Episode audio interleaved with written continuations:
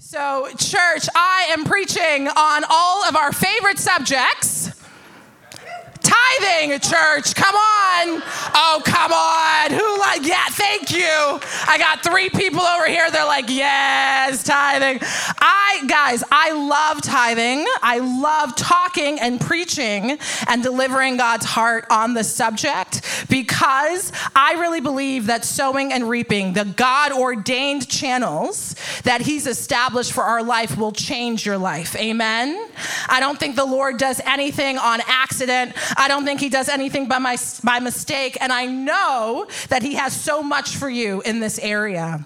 And when it comes to finances, I want you to know who's with me that the kingdom of heaven operates radically different than the world. Amen?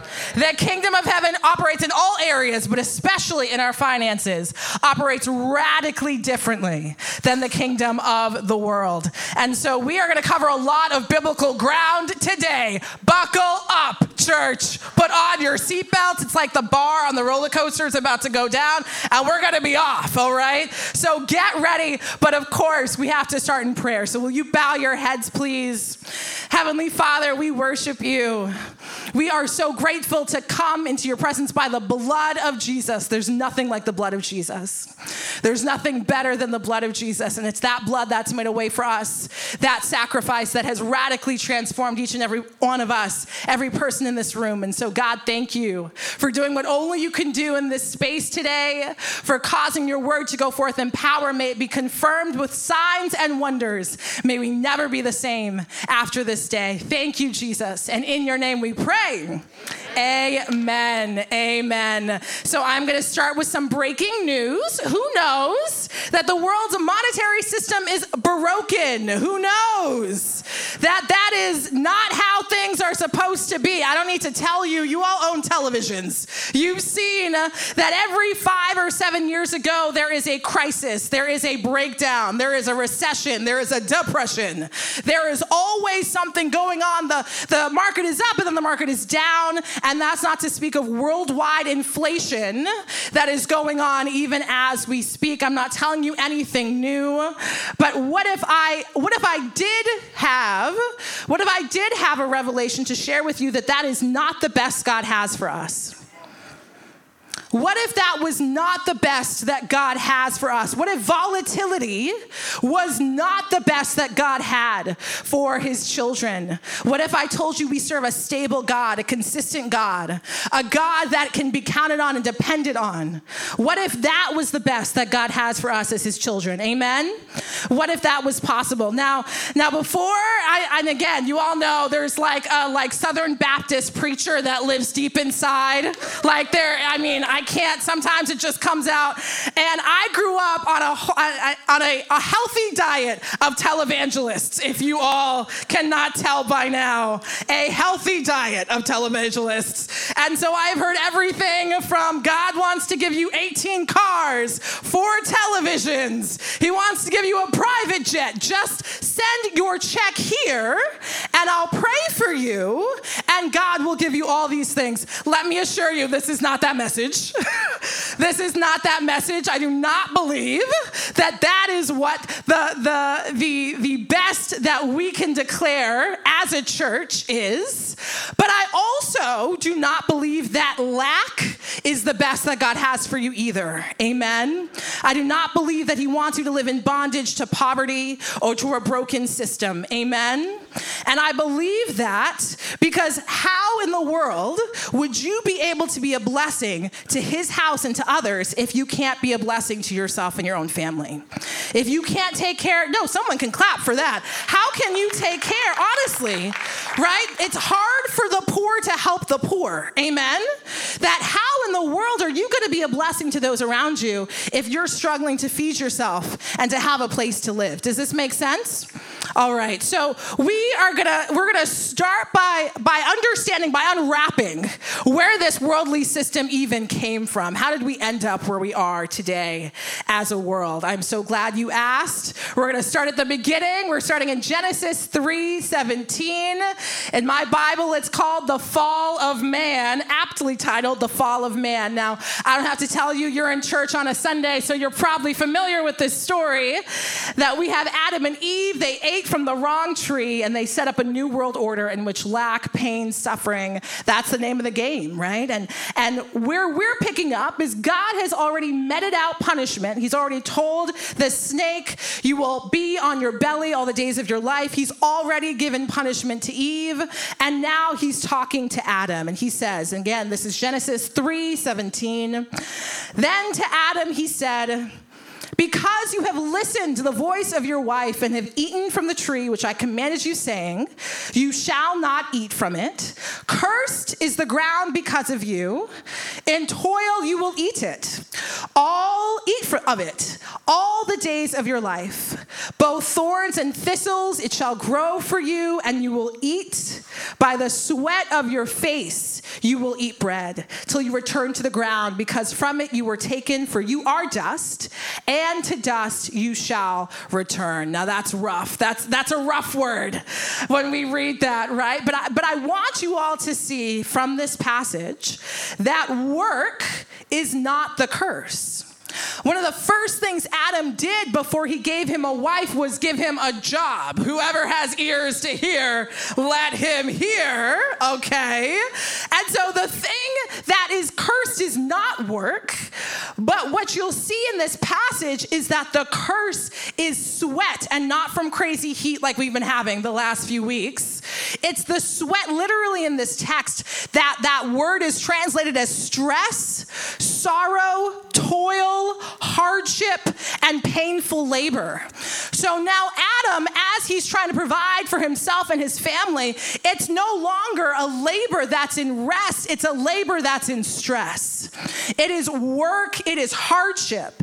And so, who knows that today the number one killer in the world is stress? There's no disease that is not related in some way to stress, whether it is anxiety, depression, heart attacks, strokes, even diabetes, all of these diseases have a causal link to stress. Now, this is the first thing that really blew my mind when I was in when I was in God's word for you all earlier. And I want you to know that this word stress, that word stress related to sweat, sweat shows up 3 times in the Bible, the entire Bible. The word sweat shows up 3 times. This is the first time. And we're going to go see the last time. Let's go to Luke 22, verse 44. Luke 22, verse 44. We just saw the first time. Let's see the last time.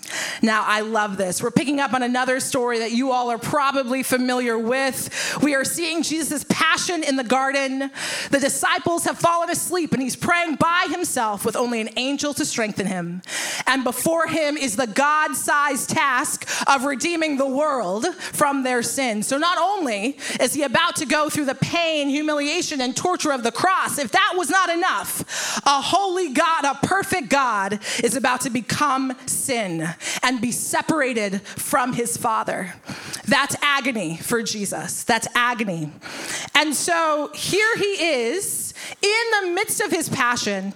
And it says in Luke 22, verse 44, and being in agony, he was praying very fervently, and his sweat became like drops of blood falling down upon the ground. Now, church, I want you to see this. I want you to see this. Who knows that the blood of Jesus is redeeming blood?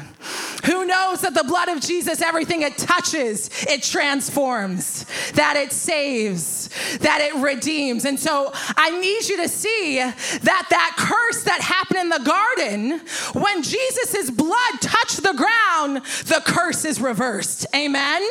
When the precious blood of our Savior touches that cursed ground, that ground is no longer cursed. And so we no longer, even before he goes to the cross, he's already doing the work of redeeming us out of Adam's curse. Amen. He's already doing the work. And that painful labor, that sweat of stress has been reversed. Can I get an amen from anybody in this church? Now, at this point, you're wondering, Victoria, what does that have to do with tithing? Please don't rush me. I will get there, okay? I will get there.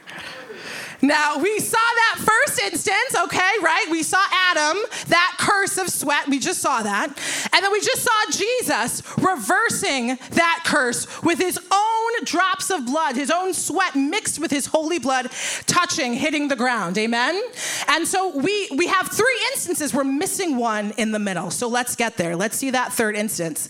We're going back to the Old Testament. We're going to Ezekiel 44. Ezekiel 44. And church, you're about to see an Old Testament example of what, for us as new covenant believers, New Testament believers, what work is supposed to look like for us in the new covenant. Ezekiel 44.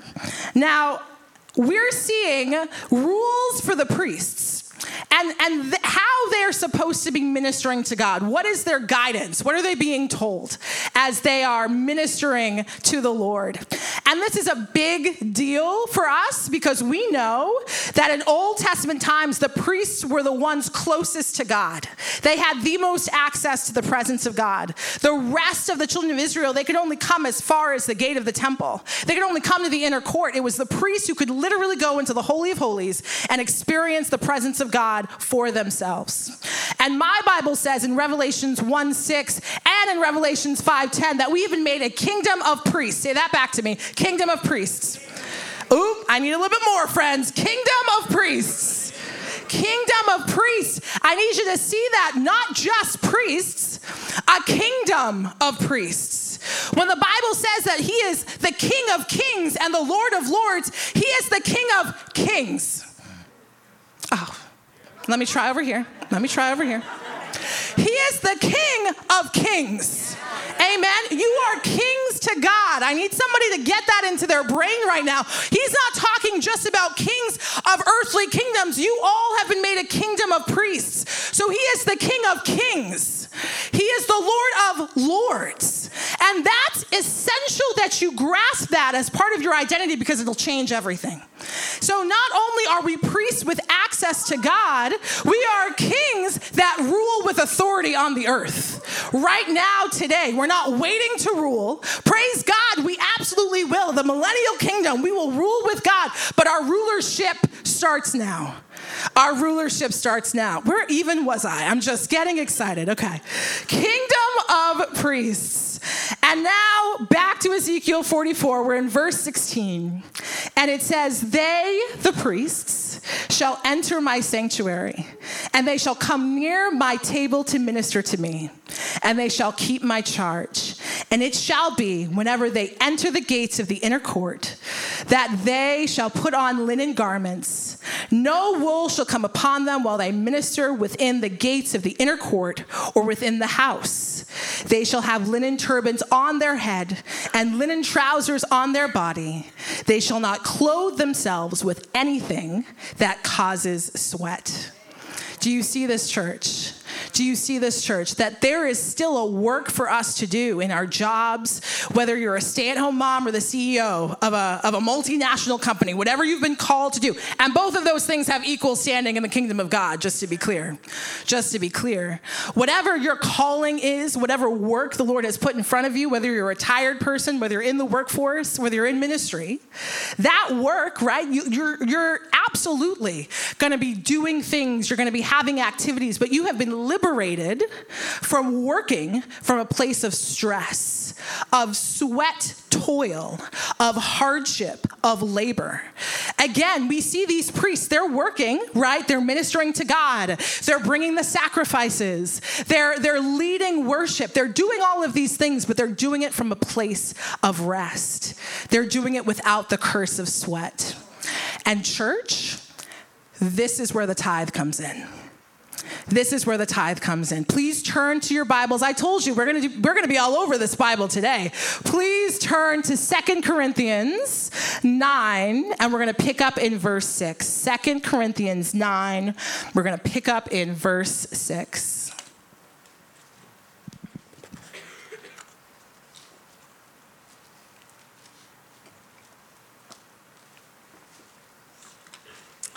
Verse 6. Now I now this I say, he who sows sparingly will also reap sparingly, and he who sows bountifully will also reap bountifully. Each one must do just as he has purpose in his heart, not grudgingly or under compulsion, for God loves a cheerful giver. Someone say, cheerful giver. God loves a cheerful giver. And God is able to make all grace abound to you so that always having all sufficiency in everything, you may have an abundance for every good deed.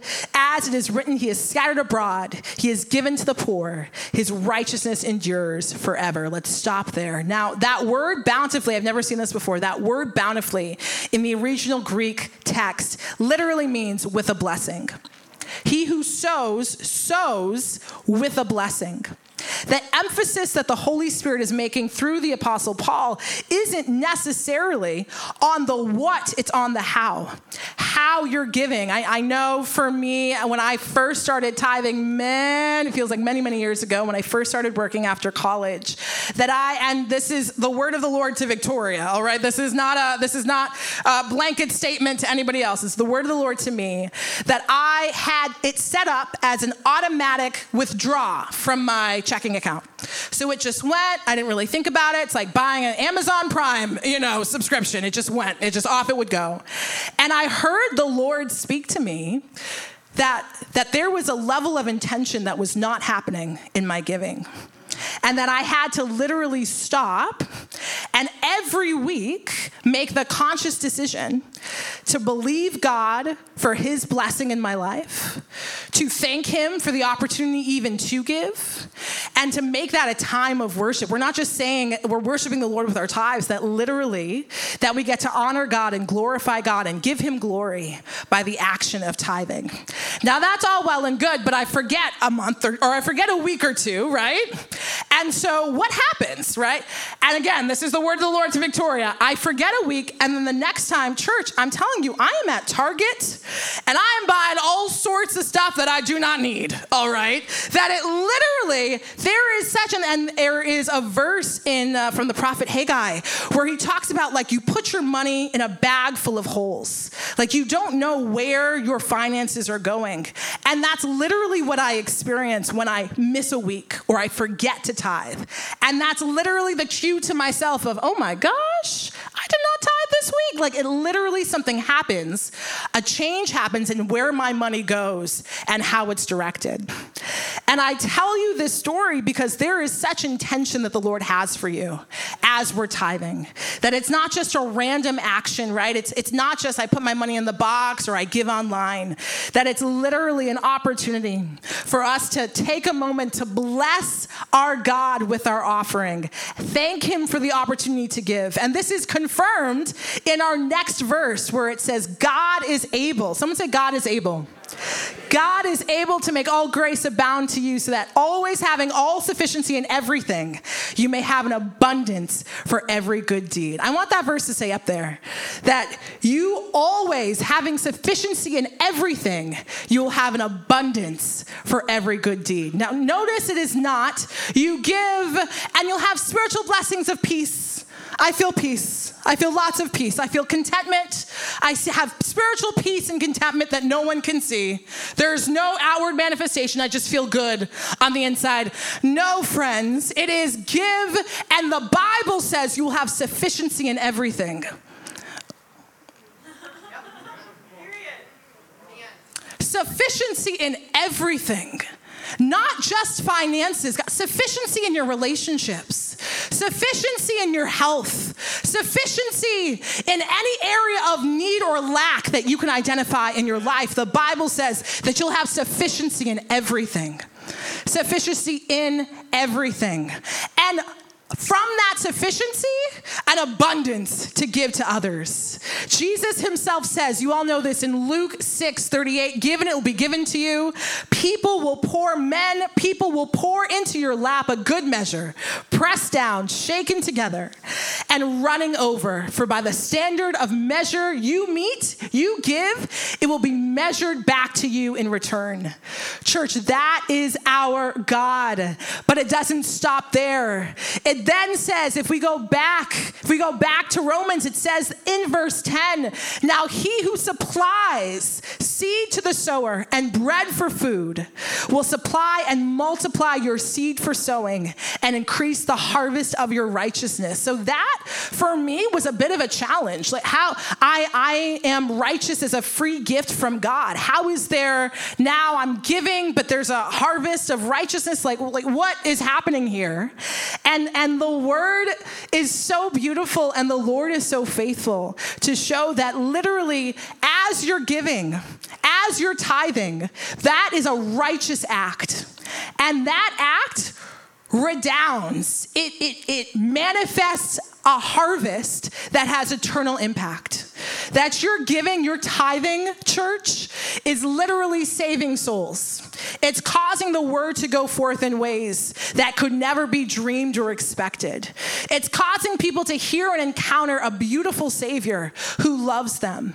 That that is an eternal harvest that that creates both impact for today and for the life to come. Amen.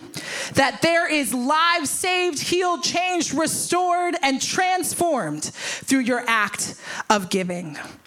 And now at this point, you might be wondering one of two things or both things, right? That number one, well, Victoria, does that mean I can just give generally? I, I can just be giving, right? Sometimes it's this much, sometimes it's that much. Why are we getting all hung up with, with tithing as the thing? And the other thing you might be thinking, and I also have heard, is that really tithing is an old covenant thing. That's an Old Testament thing. There really isn't respectful or, or, or understanding for today in our new covenant, in our modern lives, for tithing to really be happening. I don't have to tithe anymore. Well, for my first point, I would say I need you all to listen to my message on tithing before, because we talk about how we are the seed of Abraham, and Abraham tithed even before the law was given. And so tithing is not constrained to one covenant. Tithing has promise for us even right now, today, in our modern lives. And, and the second thing, you might be thinking, well, why tithe and, and why is that 10%? Well, I remember many years ago listening to a pastor that said tithe is just sort of a, an arbitrary, the 10 is just not, you know, that's not really a, a specific whole, hard and fast number. That you can just give sort of any amount and you can call it a tithe. Now, I, I don't know about you, but I don't serve a, a haphazard, random God that just sort of does things without without purpose. Tithe literally means 10. That's literally what that word means. It means 10 or 10% of whatever the harvest or whatever the fruit was that the children of Israel were bringing to their God. And so I would say that tithing is not 6%, even though that's great. I would say tithing is not 8%, even though be encouraged, right? If, if you are giving, and, and we're so proud of you for that. But I would say that the tithe has supernatural because it's established by God, not by us, because it's established by God as a supernatural principle, the tithe, the 10%, that participation has supernatural results that are not dependent on us, right? That that is something that God has done for us. And so we get to say yes to the thing that he has already established. Now, I also, as we're wrapping up here, I want to have us really spend some time on the idea that we don't have to tithe, we get to tithe. We don't have to tithe, we get to tithe. We're going to Leviticus 27 30, and this is the very first time tithe, that word, shows up in the Bible, the very first time. And, and that is a big deal because there is Bible guidance for biblical interpretation called the law of first mention. Now, the law of first mention says that when we are trying to understand a biblical concept for the very first time, we need to look at where it shows up. And, and that first instance is going to help inform how we understand that concept throughout the rest of Scripture. Amen? So, the very first time we're seeing a concept, there are truths from that very first instance that we can use to better understand how we should understand that throughout the rest of the canon of Scripture. So, we're in Leviticus 27 30, the very first time that tithe comes up. And it says, Thus, all the tithe of the land, of the seed of the land, or of the fruit of the tree is the Lord's. It is holy to the Lord. Someone say holy. It is holy to the Lord. Now, church, again, I told you to fasten your seatbelts. This is where it gets exciting. If we go to Romans 11, 16, actually, you all, you stay put. I'll have it on the screen. If we go to Romans 11, 16 together, the Apostle Paul is talking about how the Gentile church has been grafted into the family and the plan of God, even though salvation came for the Jews first. And he uses an example of the bread offering that the Jews would offer to illustrate that their rejection will not be forever, that the rejection of the Jewish people will not be forever. And he says this. He says, if the first piece of dough is holy, the lump is also. And if the root is holy, the branches are as well. I'm going to read it again. That if the first piece of dough is holy, the lump is also. And if the root is holy, the branches are as well. Now, I want you to connect this to what we just talked about in Leviticus, what we just read. We just read that the tithe is holy to the Lord. And now we're seeing in Romans that if the first piece of dough is holy, then the lump is holy. If the root is holy, then the branches are as well. Church, this means that as you tithe that first piece to God, right? That first before taxes, come on, the Lord gets his cut before the government does. When you give that first piece to the Lord, that means all of your money becomes holy to the Lord. When you give that first offering to God, the entirety of what you receive through work, through your professional effort, that becomes holy to the Lord. Money that we know, unfortunately, may have been used for not so great things. Money that might have been used for, for nefarious and less than holy activities is now become holy to the Lord. What happens with holy things? What does God do with things that are holy? I mean, you yourselves are holy, right? We just said that you're a kingdom of priests, that you've been set apart to the Lord. Things that are holy to God, they are blessed, they are multiplied, they are used for His glory. That is what we want for you, church. That is the freedom from the world system of sweat and painful labor and toil the freedom, the deliverance, the liberation from that into full participation into God's system of holy sowing and reaping, of being blessed first and then having the divine opportunity to be a blessing and to live dependent on the Lord always, always, always for his supply and the knowledge that we serve a more than enough God, a God that is willing to provide in every area of our need. And he says, and again, you all have heard me say this. He says, Test me in this. There's actually a place in the Bible where it says, You will not put your God to the test. And it's like the Lord overrules that and says, No, but in this area. Because I know if I can have your heart in this area, there's no other place that you'll resist me that I, I want to come to your level and I want you to test me in this. And so this is not the uh, you know we need to we need to fill up the church reserves and so we're asking you to tithe. That is not this.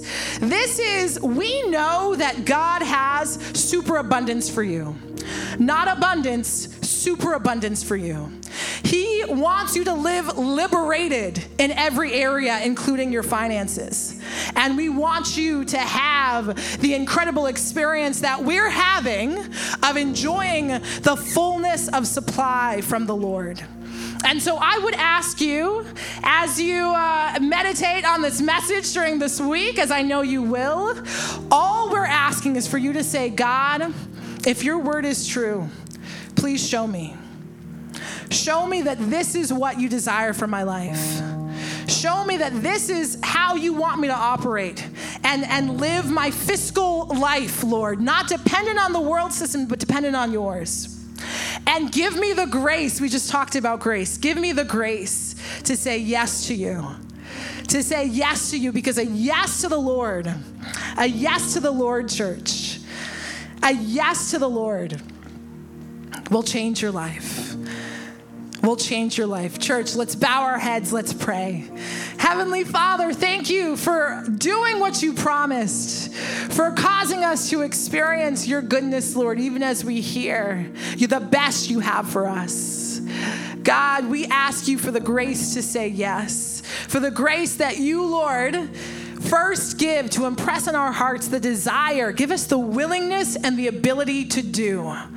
Lord, the willingness and the ability to do of your good pleasure, that we don't have to conjure up the wanting, Lord. Please give us the desire as your children. Work within our hearts, Lord, to say yes to the thing that you have already established for us the system of sowing and reaping, Lord, because you want us to live in a place of overflow where we are blessed. And from that place of blessing, we are a blessing to others. Jesus, you always exceed our expectations. So, Lord, thank you for doing this and much more in my life and in the lives of all the hearers. Jesus, we love you so much. Thank you for the privilege to be called your sons and daughters, to be a kingdom of priests after your name. We love you, Jesus. And in your awesome name we pray. Amen.